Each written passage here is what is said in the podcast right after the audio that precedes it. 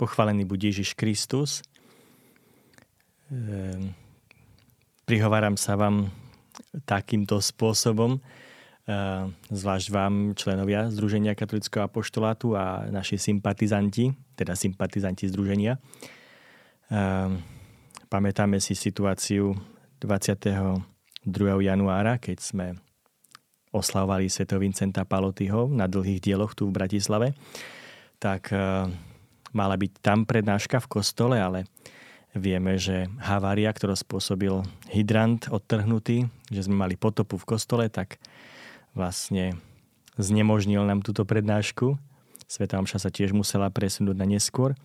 No ale dobre, mali sme takú prednášku v akcii, že sme ukázali, že dokážeme spolupracovať so sebou, že vieme zapojiť všetky naše možnosti, všetky sily, všetky prostriedky na to, aby sme oslavili Boha aj takýmto spôsobom záchrany toho, čo bolo treba zachraňovať, teda nášho kostola.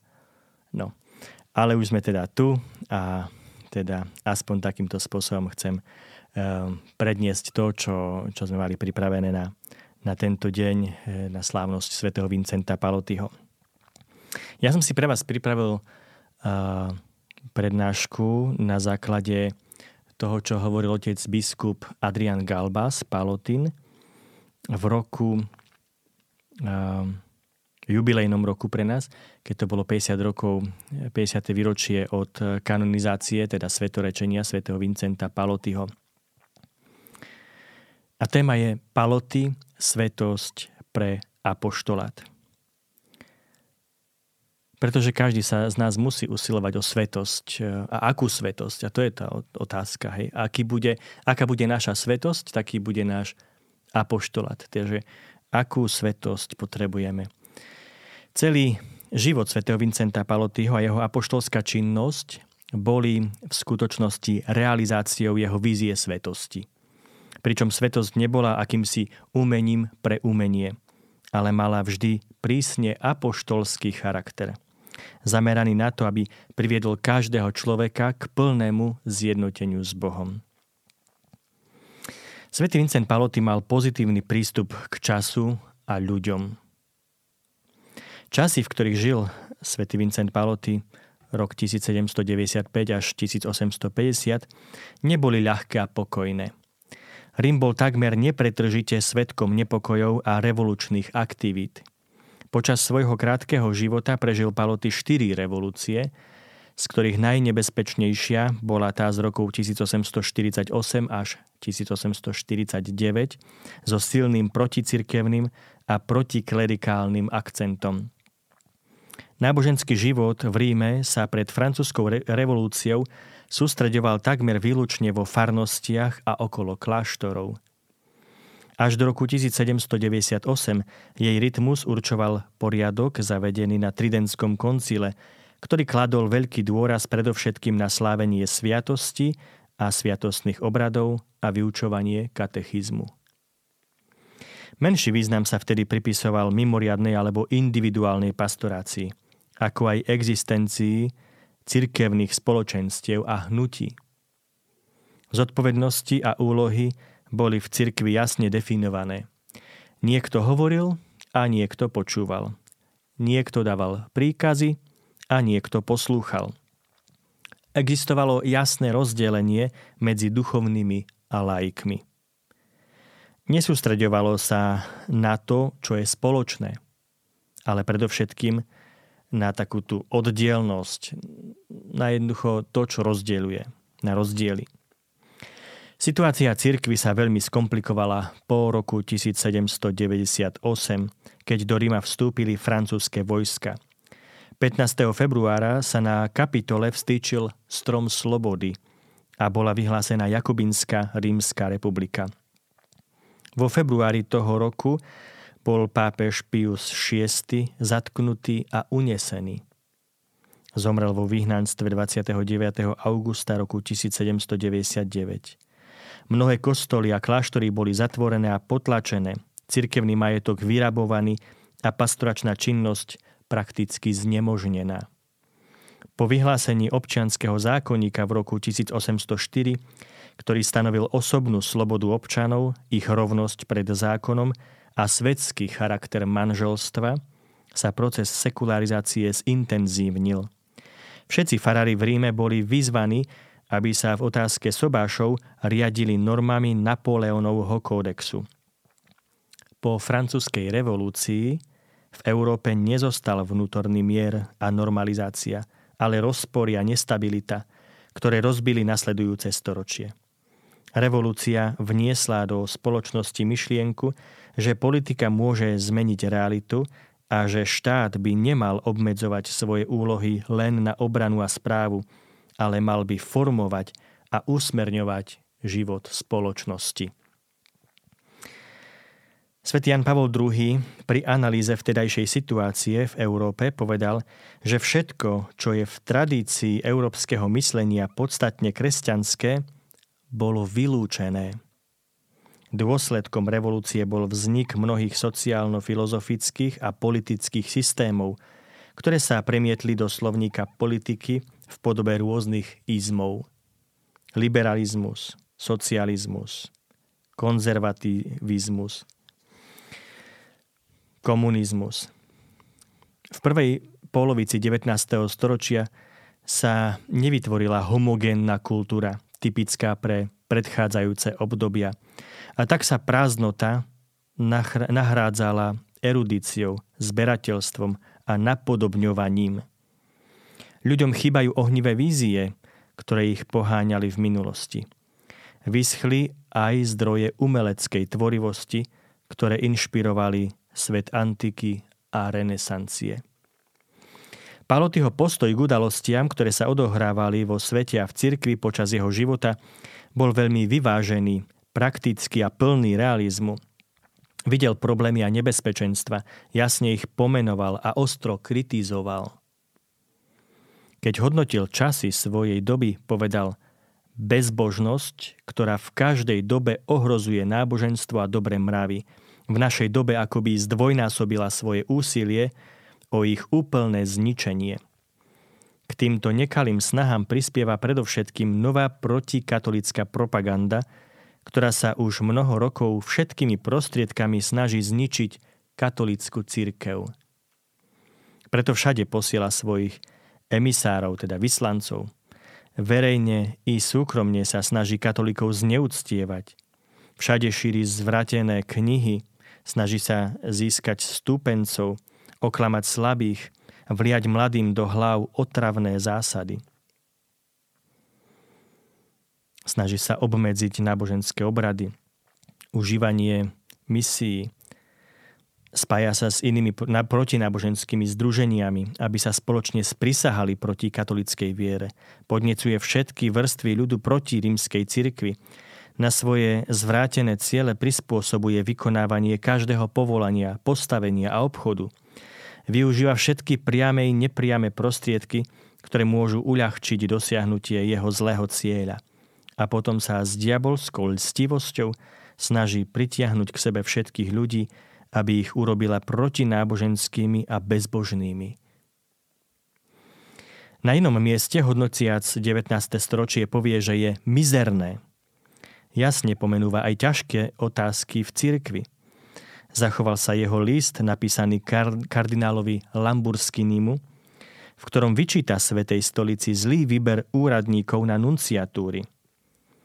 Nezáleží im na dobre cirkvi, sú zbavení náležitej formácie a myslia predovšetkým na vlastnú kariéru.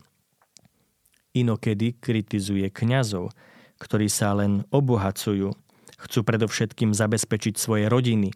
Pomýšľajú na to, že sa stanú prelátmi a kardinálmi alebo urobia inú kariéru v cirkvi. A zda najtvrdšia kritika situácie cirkvi je obsiahnutá v jednom z jeho latinských listov, v ktorom Paloty píše o 8 ranách cirkvi.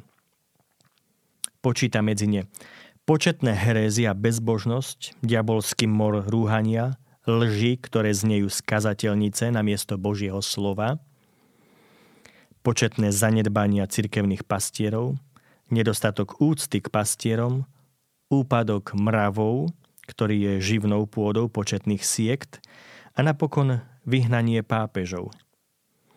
Avšak, a to je v Palotyho postoji dôležitejšie, nikdy nezostal len pri kritike.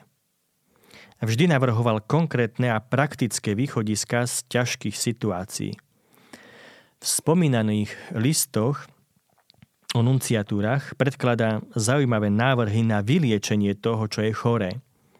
Napríklad navrhuje, aby nuncius v každej krajine okolo seba zhromaždil teológov, ktorí poznajú miestne problémy a múdrych dušpastierov, z ktorých pomocou bude môcť ľahšie príjmať správne rozhodnutia. Ťažkú situáciu v oblasti morálky duchovných navrhuje riešiť osobitnou permanentnou formáciou, ktorá by zlepšila ich duchovnú kultúru, teologické vedomosti a pastoračné skúsenosti. On sám bude tiež organizovať takúto formáciu. Na druhej strane, liekom na rany cirkvy je podľa Palotyho všeobecný koncil, ktorý by bol niečím užitočným. Keď pápež Leu XII vyhlásil Svetý rok, rok 1825, Paloty sa aktívne zapojil do príprav na túto udalosť a do samotného slávenia. Spolu s mládežou a duchovenstvom zorganizoval jubilejný sprievod a zúčastnil sa na mnohých ďalších aktivitách, ako sa uvádza v jubilejných kronikách, kde sa viackrát spomína Palotyho meno.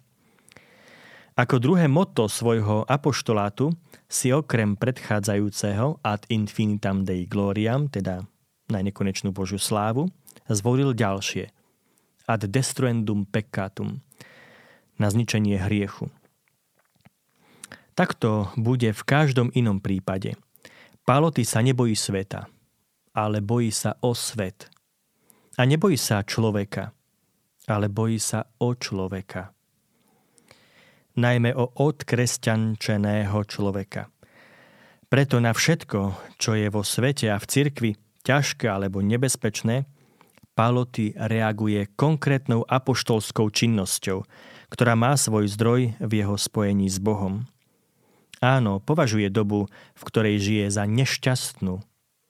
Ale hneď v tej istej vete dodáva, že všade je cítiť veľkú potrebu viery a zdá sa, že aj nekresťanské národy sa prikláňajú ku katolickému náboženstvu.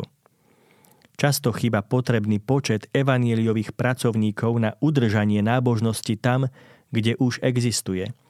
A ešte menej chýba dostatočný počet apoštolských mužov, ktorí by priniesli náboženstvo tam, kde ho ešte nepoznajú. Sám bol evanieliovým pracovníkom a apoštolským mužom a takých hľadal medzi ľuďmi všetkých stavov cirkvy, aby boli ochotní s ním spolupracovať. Vo svete rozvrátenom francúzskou revolúciou a jej následkami a v cirkvi, ktorá sa snažila prispôsobiť novým pastoračným a sociálnym podmienkach, bol mužom plným realizmu a odvahy. Úplne oddaným apoštolátu, ktorý mal slúžiť svetosti, teda nekonečnej Božej sláve a spáse každého človeka. Myslím si, že v tom nachádzame práve e, aj v tej našej dobe to, že mohli by sme žiť v pokojnejších časoch, iných, nie tá pandémia, tak ináč by sa nám žilo. Dobre, to všetko je pravda. Ale keďže sme dnes, tu a teraz, aj my by sme sa mali zamýšľať práve nad tým, že ako my môžeme, eh, akým svojim apoštolátom môžeme povzbudzovať eh, prácu cirkvy, ako povzbudzovať a rozširovať lásku medzi, medzi ľuďmi, ako sa približovať k tomu spoločnému cieľu, ako budovať Božie kráľovstvo tu a teraz, v tej dobe, v ktorej žijeme. Je to výzva naozaj pre každého jedného z nás. Paloty mal vždy hneď vlastne konkrétne uh, konkrétnu apoštolskú činnosť pripravenú, že čo, ako bude vlastne v tejto dobe sa snažiť e, zlepšovať. Bol naozaj tvorivý a mal teda konkrétny apoštolát. Paloty chcel byť všade a pre všetkých. Jeho štýl sa dobre odráža v modlitbe Omše na slávnosť svätého Vincenta. Liturgický text hovorí, že Paloty slúžil ľuďom a s láskou bez hraníc Slúžil ľuďom s láskou bez hraníc. Tak to naozaj bolo. Tento rímsky kňaz nepoznal vo svojom apoštoláte žiadne hranice. Ján 23. pri kanonizácii svätého Vincenta povedal, že je jednou z najvýraznejších osobností apoštolskej činnosti 19. storočia. Neuspokojil sa s jednoduchým kňastvom. Vymyslel iné prostriedky, aby ľudia spoznali a milovali Boha. Pri čítaní opisu všetkého, čo Paloty urobil, kde a s kým pracoval, je zarážajúce, že to mohol urobiť sotva jeden človek, a to za taký krátky život. Nikdy sa nevyhýbal žiadnej práci. Počas rekolekcií v rámci prípravy na kňazskú vysviacku, ktorá sa konala 16. mája roku 1818, prosil vo svojom duchovnom denníku, aby ho Boh urobil neúnavným pracovníkom. A takým zostal až do svojej predčasnej smrti. Predovšetkým si ho vážili ako spovedníka a kazateľa. Už ako mladý kňaz bol vďaka svojim vedomostiam, zbožnosti a pútavej osobnosti známy ako dobrý spovedník. Palotyho spovednica priťahovala zástupcov všetkých spoločenských vrstiev, robotníkov a roľníkov, ako aj najvyšších cirkevných a svetských hodnostárov. Spovedal mužov vo svojom vlastnom dome, na čo dostal osobitné povolenie od cirkevných autorít. Sromaždili sa v dáve a niekedy čakali na svoju príležitosť celé hodiny. Tieto spovede často trvali dlho do noci. Kajúcnici si dobre pamätali spovede. Často odchádzali zo spovednice obnovení na duchu, naplnení radosťou a plný sústredenia. Znovu nadobudli pokoj svedomia a vnútornú radosť. Veľa času venoval duchovnému vedeniu kňazov, seminaristov, reholných sestier a laikov. Mnohí z jeho duchovných synov a dcer dosiahli vysoký stupeň svetosti. Pokyny a rady, ktoré dal svojim kajúcnikom, sú mimoriadne múdre. Niektoré z nich sa zachovali v písomnej podobe a sú veľmi aktuálne aj dnes. Ako duchovný vodca používal aj listy. Ich čítanie nám okrem informácií o Palotym známych z iných spisov, ako napríklad, že bol hlboko zbožným a rozmodleným človekom s osobitnou úctou k eucharistickému Ježišovi a Panne Márii, umožňuje spoznať ho ako jemného, chápavého a inteligentného človeka. Bol to človek, ktorý miloval aj toho najväčšieho hriešnika, ale nie jeho hriech, ktorý tvrdo a prísne odsúdil. Paloty vedel byť aj vtipný, zábavný, a vždy veľmi milý. Nie divu, že jeho služba duchovného vedenia bola tak početne a často využívaná. Nikdy nezabudol, že duchovný rozvoj, ku ktorému chcel prispieť, bol v skutočnosti da- dielom Ducha Svetého. Jeho úlohou ako duchovného vodcu je byť len sprostredkovateľom, ktorý pomáha ľuďom príjmať a chápať hnutia Ducha Svetého. Jeho kazateľská služba priniesla rovnako nádherné ovocie. V krátkom čase sa stal jedným z najpočúvanejších kazateľov v Ríme.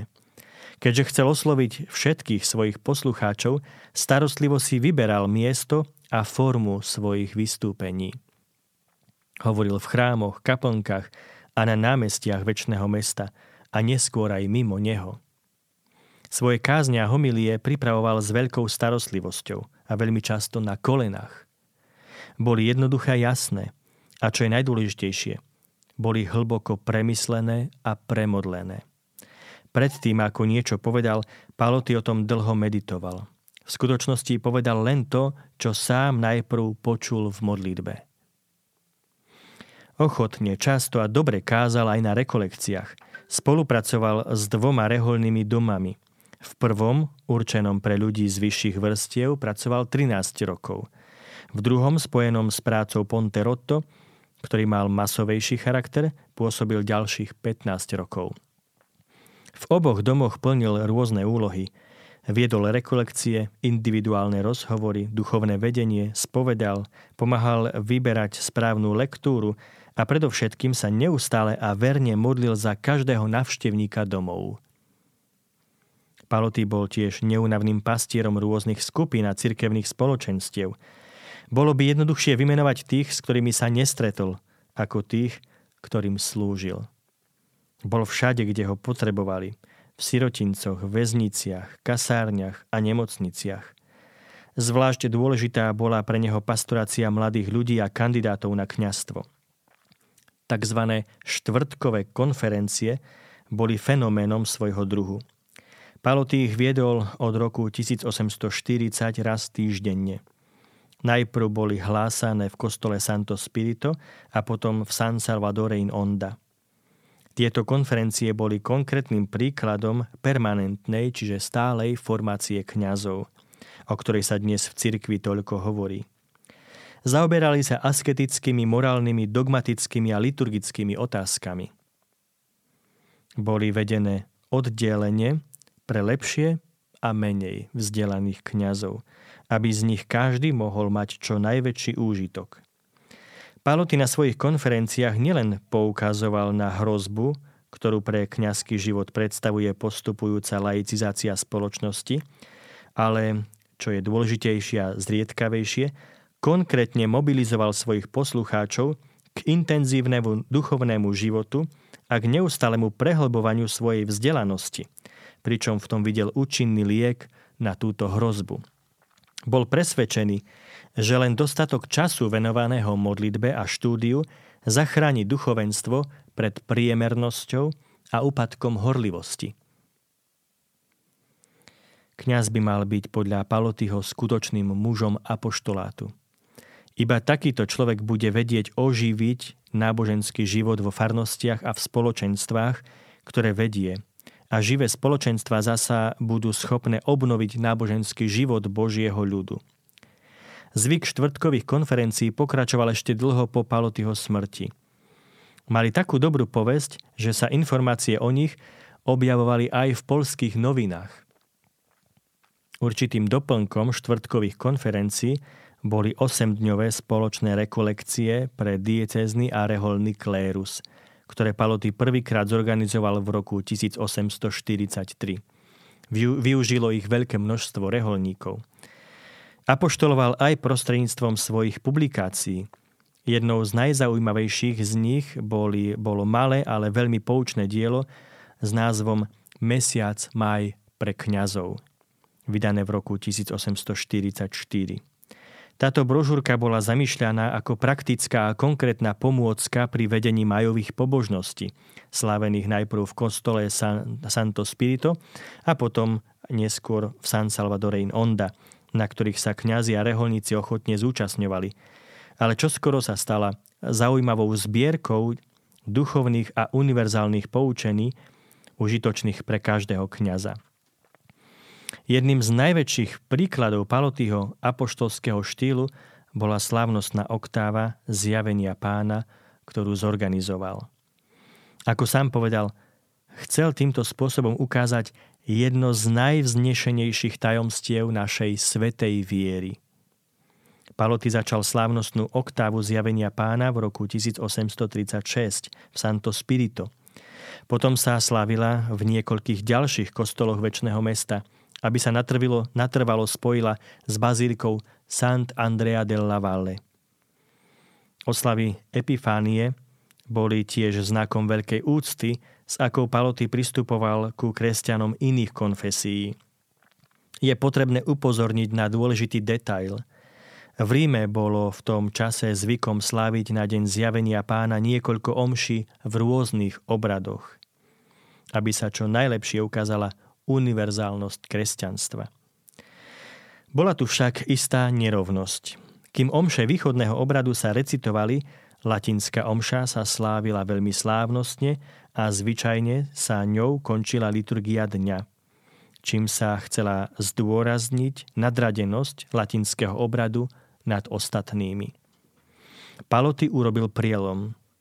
Hoci nikdy vyslovene nehovoril o rovnakých právach rôznych obradov v katolíckej cirkvi, chcela by sa pri oslavách Epifánie, ktoré organizoval, mohla liturgia v iných obradoch sláviť rovnako slávnostne ako latinská omša. V roku 1838 sa tak po latinskej omši prvýkrát slávila liturgia v jednom z východných obradov. Každý deň počas celej oktávy sa slávnostne slúžili dve omše. Jedna v latinčine a druhá v jednom z východných obradov. Slávnosti Epifanie, teda zjavenia pána, boli také veľkolepé a zúčastnilo sa, i, sa na nich také množstvo veriacich, že 13. januára roku 1847 sa na nich osobne prišiel pozrieť pápež Pius IX. Oslavy Epifánie boli tiež príležitosťou prejaviť jednotu samotného kléru. Duchovní ochotne prijali Palotyho pozvanie. Tešil sa u nich veľké autorite a preto dôverovali jeho intuícii aj v tejto veci. Paloty chcel presvedčiť duchovenstvo, diecezne aj reholné, aby sa k ním aby sa k inak zmyšľajúcim veriacim správalo s úctou, a snažilo sa všímať si a oceňovať ich spôsob viery a kresťanského života. Takéto myslenie bolo v tom čase úplne avantgardné, teda priekopnícke, nové. Ako vidíme, Paloty vo svojej apoštolskej činnosti nechcel nikoho vynechať. V liste adresovanom roku 1818 svojmu priateľovi Gašparovi del Buffalo ho povzbudil Pracujme teda, Pracujme, majúc stále pred sebou tieto slova nášho pána Ježiša Krista. Oheň som prišiel vrhnúť na zem a čo chcem, len aby už vzplanul. Robme každé možné dobro. Všetko, všetko, všetko, ak je to nekonečne možné. Palotýho apoštolská metóda sa zdá byť veľmi jednoduchá. Najprv rozpoznal konkrétne potreby jednotlivca a potom sa ich určitým spôsobom snažil uspokojiť, zapájajúc do toho iných. V jednom z najkrajších textov, ktoré vyšli z jeho pera, čítame o jeho túžbách. Chcel by som byť pokrmom, aby som nasytil hladných, odevom, aby som obliekol nahých, nápojom, aby som osviežil smedných, upokojujúcim likrom, aby som posilnil žalúdky slabých, mekým páperím, aby som priniesol úľavu so slabnutým údom unavených, liekom, ktorý prináša zdravie, aby som skoncoval s nemocou chorých, zmrzačených, chromých, hluchých a nemých a tak ďalej. Svetlom na osvietenie slepých na tele i na duchu. Životom, aby som všetky mŕtve stvorenia povolal k životu v Božej milosti. Alebo v časnom živote, alebo na jedno alebo na druhé, aby sa vrátili k životu na tejto zemi a žijúc až do posledného súdu, mohli konať veľké veci a konať ich na slávu Boha, ktorý je môj Boh, môj Otec, môj Stvoriteľ, moje dobro a moje všetko. Celá Palotyho apoštolská činnosť, tento mimoriadný apoštolský univerzalizmus, vyplývala z jeho cirkevnosti – Církev je pre neho všetko pre všetkých. Všetkými možnými prostriedkami. Aby Božia sláva bola nekonečná a spása človeka a zničenie hriechu isté. V tom je obsiahnutý predmet apoštolátu, teda všetci, jeho cieľ, teda pre všetkých, a spôsob, všetkými možnými prostriedkami. Táto vízia cirkvy oživila v Palotým tvorivosť, vynaliezavosť a odvahu angažovať sa na miestach a spôsobmi, ktoré boli v tom čase v cirkvi neznáme. Paloty vybudoval cirkev živú a žijúcu, ktorá je akoby v neustalom tvorivom pohybe. Palotyho najväčším apoštolským dielom je Združenie katolického apoštolátu – ak v prvých rokoch po vysvetení Paloty bojoval proti znakom bezbožnosti skôr primitívnymi, báž barbarskými metodami a ničil, podľa jeho názoru príliš odvážne sochy v rímskych kostoloch a na námestiach, neskôr, keď sa presvedčil o neúčinnosti a márnosti takýchto akcií, charakteristických skôr pre vandalov než pre svetcov, zmenil smer, ale cieľ ostal ten istý – Stále chcel chrániť každú ľudskú bytosť pred zhubným dielom satana. Ale tento raz nie dlátom, ale pomocou Združenia katolického apoštolátu.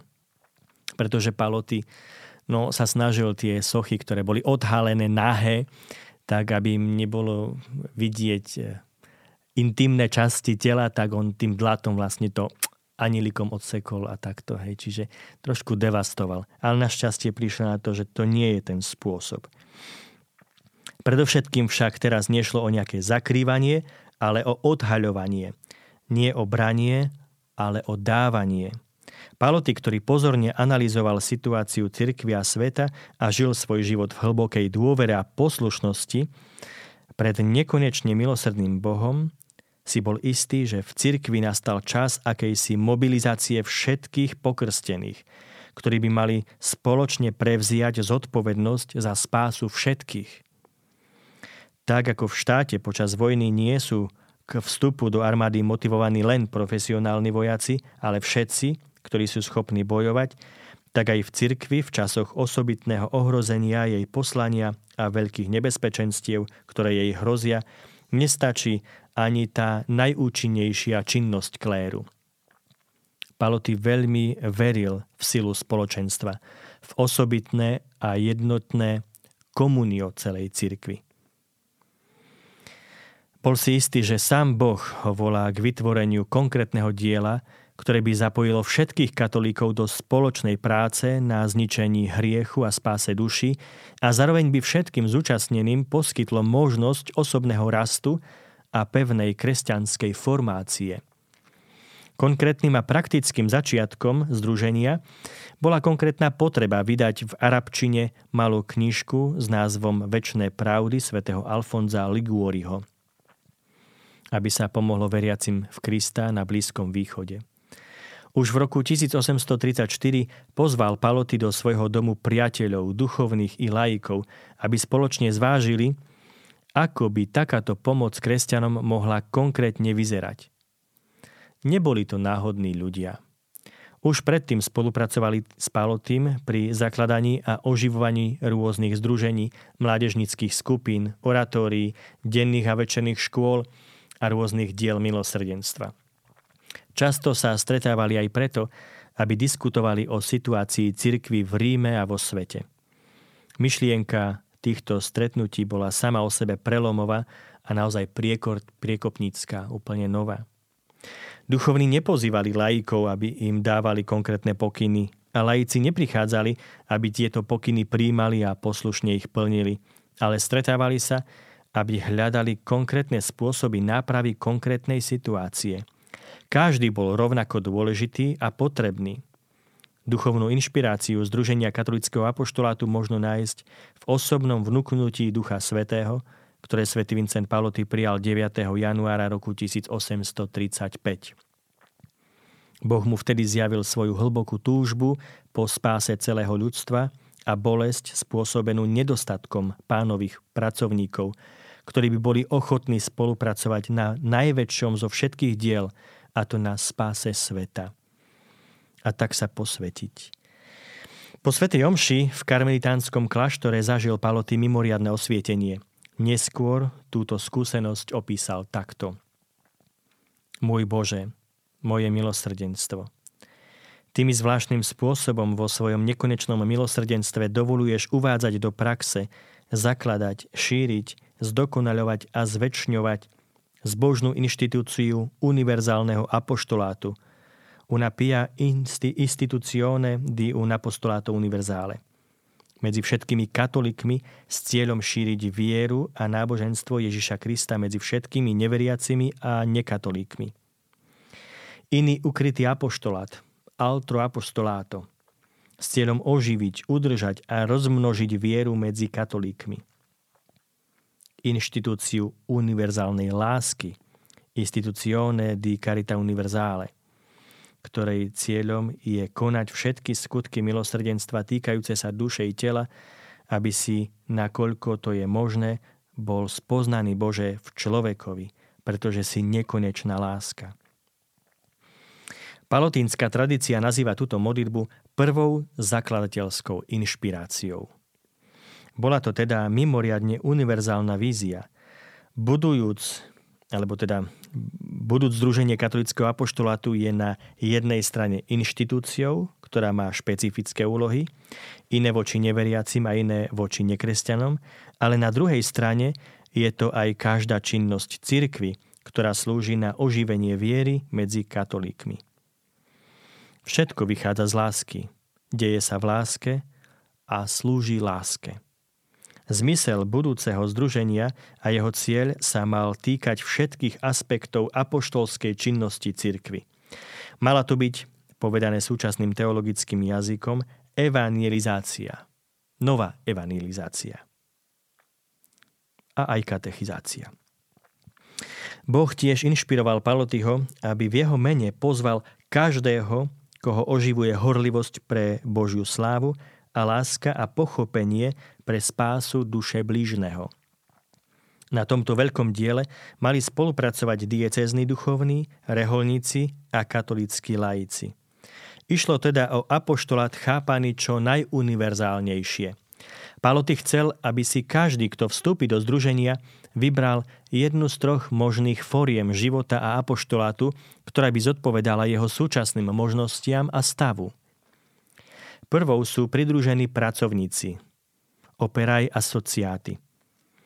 To boli duchovní a laici, ktorí sa osobne a priamo podielali na apoštolskej práci. Niektorí by mohli založiť spoločenstvo života. Podnecovaní láskou by žili spolu a prevzali by hlavnú zodpovednosť za združenie. Druhou možnosťou účasti na združení boli tzv.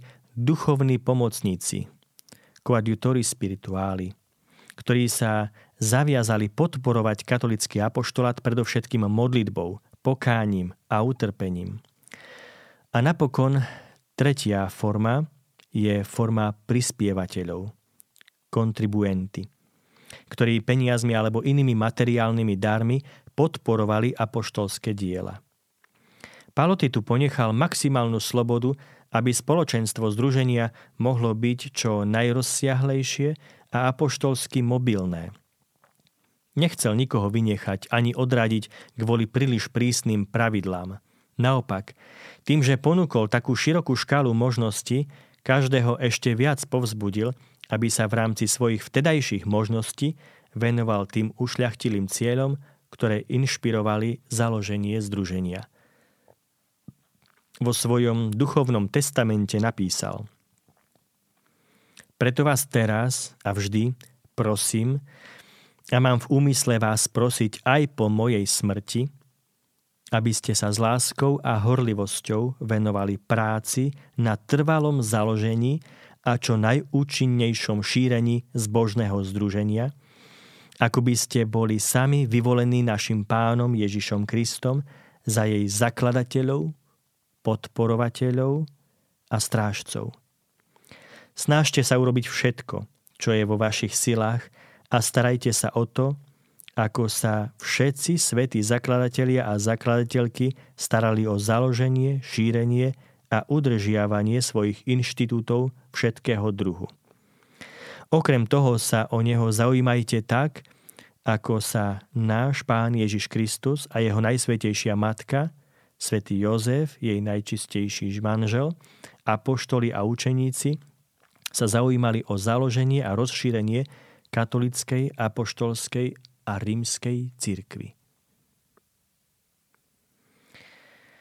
Takáto intenzívna apoštolská činnosť by bola len prázdnym aktivizmom, keby nevychádzala z hlbokého spojenia s Bohom. Boh bol slnkom, na ktoré sa vzťahoval celý život Vincenta Palotyho. Myšlienka úplného zasvetenia sa Bohu sa v ňom formovala veľmi skoro. Od detstva si uvedomoval, že Boh pôsobí v jeho živote a miluje ho nekonečnou láskou. Chcem sa takto venovať cirkvi a ľudstvu, píše, ako by mi bolo zverené väčné a všeobecné kňastvo, ktoré nebeský Otec dal nášmu pánovi Ježišovi Kristovi. Základom Palotyho spirituality bola nepochybne jeho osobná vytrvalá modlitba. Daj mi, pane, prosil. Dar veľa sa modliť a bdieť a čo najmenej spať. Vrcholom tejto modlitby bola Eucharistia, vďaka ktorej, ako napísal, v ňom zostáva Boh nesmierna, nekonečná, väčšná a nepochopiteľná svetosť. Svetosť, má svojou podstatou celého pohlcuje, celého ma ničí a prichádza ku mne. Paloty slávil Eucharistiu a adoroval Najsvetejšiu sviatosť s pocitom vlastnej veľkej nehodnosti a zároveň s veľkou úctou k Božiemu majestátu. Spoznanie Božej svetosti a dobroty, ktoré prežíval najmä pri slávení Eucharistie, vyformuje nielen v ňom samom jeho vnútornú kňazskú identitu, ale bude oživovať jeho túžbu obetovať sa za spásu iných. Veľmi si cenil aj biblickú modlitbu, ktorú považoval za nevyčerpateľný zdroj duchovnej a apoštolskej síly. Môj Ježišu, píše počas rekolekcií, dal si mi a dávaš mi v mojom úbohom srdci pocit, že vždy, keď sa vo Svetej Cirkvi číta Tvoje evanielium, Ty v nás ráčiš obnoviť a doplniť učenie a usmernenia, ktoré vedú k väčšnému životu. A že chceš v našich dušiach obnoviť a rozmnožiť obdivuhodné pôsobenie milosti, ktorej obrazom sú všetky zázraky, ktoré si urobil na zemi. Ďalšou mimoriadne dôležitou črtou Palotyho spirituality je jeho mariánskosť. Maria bola pre neho viac ako najmilovanejšia matka. A vždy nosil so sebou jej obrázok, ktorý dával tým, ktorí mu chceli poboskať ruku.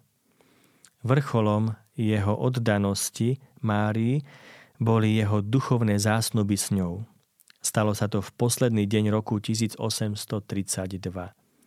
V ten deň sa s ním veľká matka lásky duchovne zosobášila a ponúkla mu to, čo sama prijala, najmä hlboké poznanie Krista a vnútornú premenu v duchu svetom.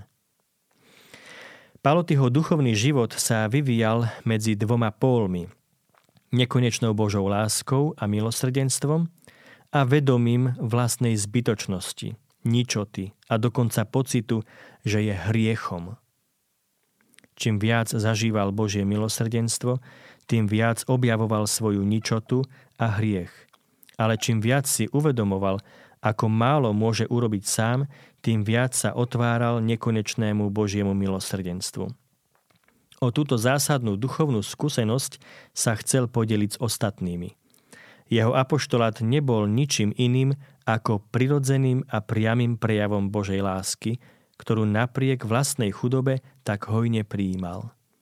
Bol si tiež istý, že ak Boh chce byť s ním a ponúkať mu svoje milosti, nie je to len kvôli nemu samému, ale aj preto, aby sa prostredníctvom neho každý človek dozvedel o nekonečnom Božom milosrdenstve a aby každý človek zakúsil Božie milosrdenstvo.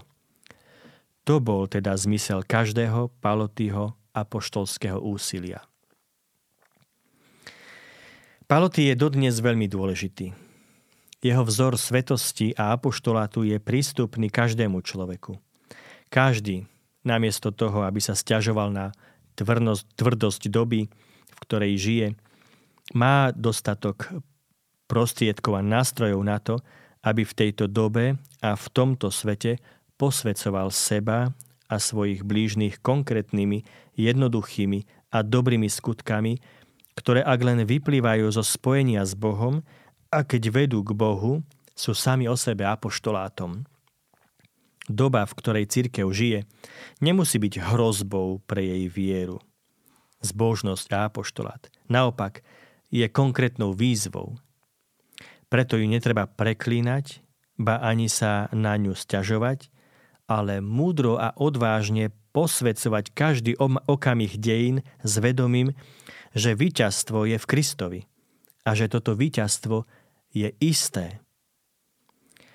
Svetosť pre apoštolát je ako Palotyho druhé meno, ktoré môže byť aj druhým menom každého kresťana.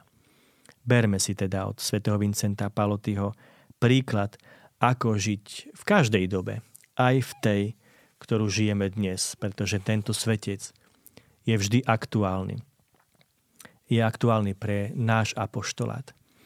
Nech každý z nás bude naozaj naplnený takou jeho silou, silou nekonečnej Božej lásky, aby mohol každý z nás kráčať vpred vždy s, taký, s takou radosnou svetosťou, ktorá je apoštolátu na dnešný deň vždy veľmi potrebná. Prajem vám príjemný a požehnaný zvyšok dňa. Ďakujem za vašu pozornosť.